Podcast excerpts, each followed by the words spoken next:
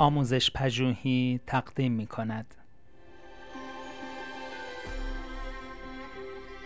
صد نکته در کلاس داری.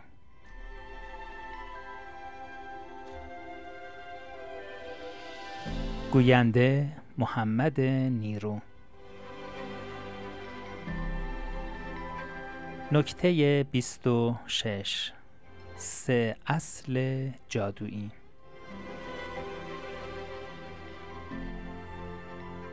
به جای واداشتن همه بچه ها به انجام یک فعالیت مشابه سعی کنید به آنها فرصت انتخاب از بین سه فعالیت بدهید.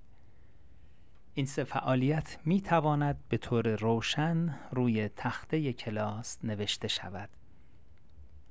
به بچه ها وقت تصمیم گیری دهید و سپس از آنها بخواهید انتخابشان را در دفترشان بنویسند.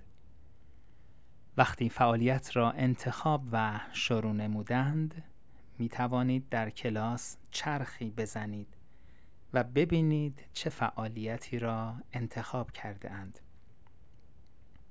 من پی برده ام که دادن حق انتخاب دارای ویژگی است که کار را برای بچه ها جذابتر می کند چرا که آنها حس استقلال را دوست دارند اما دقت کنید که داشتن بیش از سه فعالیت می تواند منجر به حالت هرج و مرج گردد که در آن صورت عملا هیچ فعالیتی صورت نمیپذیرد.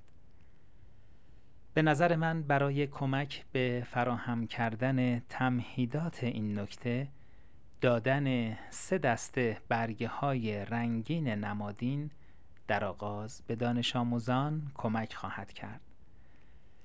برای مثال این سه دسته که هر یک نماد یک فعالیت است روی تابلوی کلاس این گونه معرفی می شوند یک دست برگ آبی.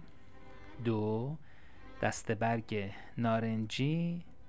سه دست برگ سبز.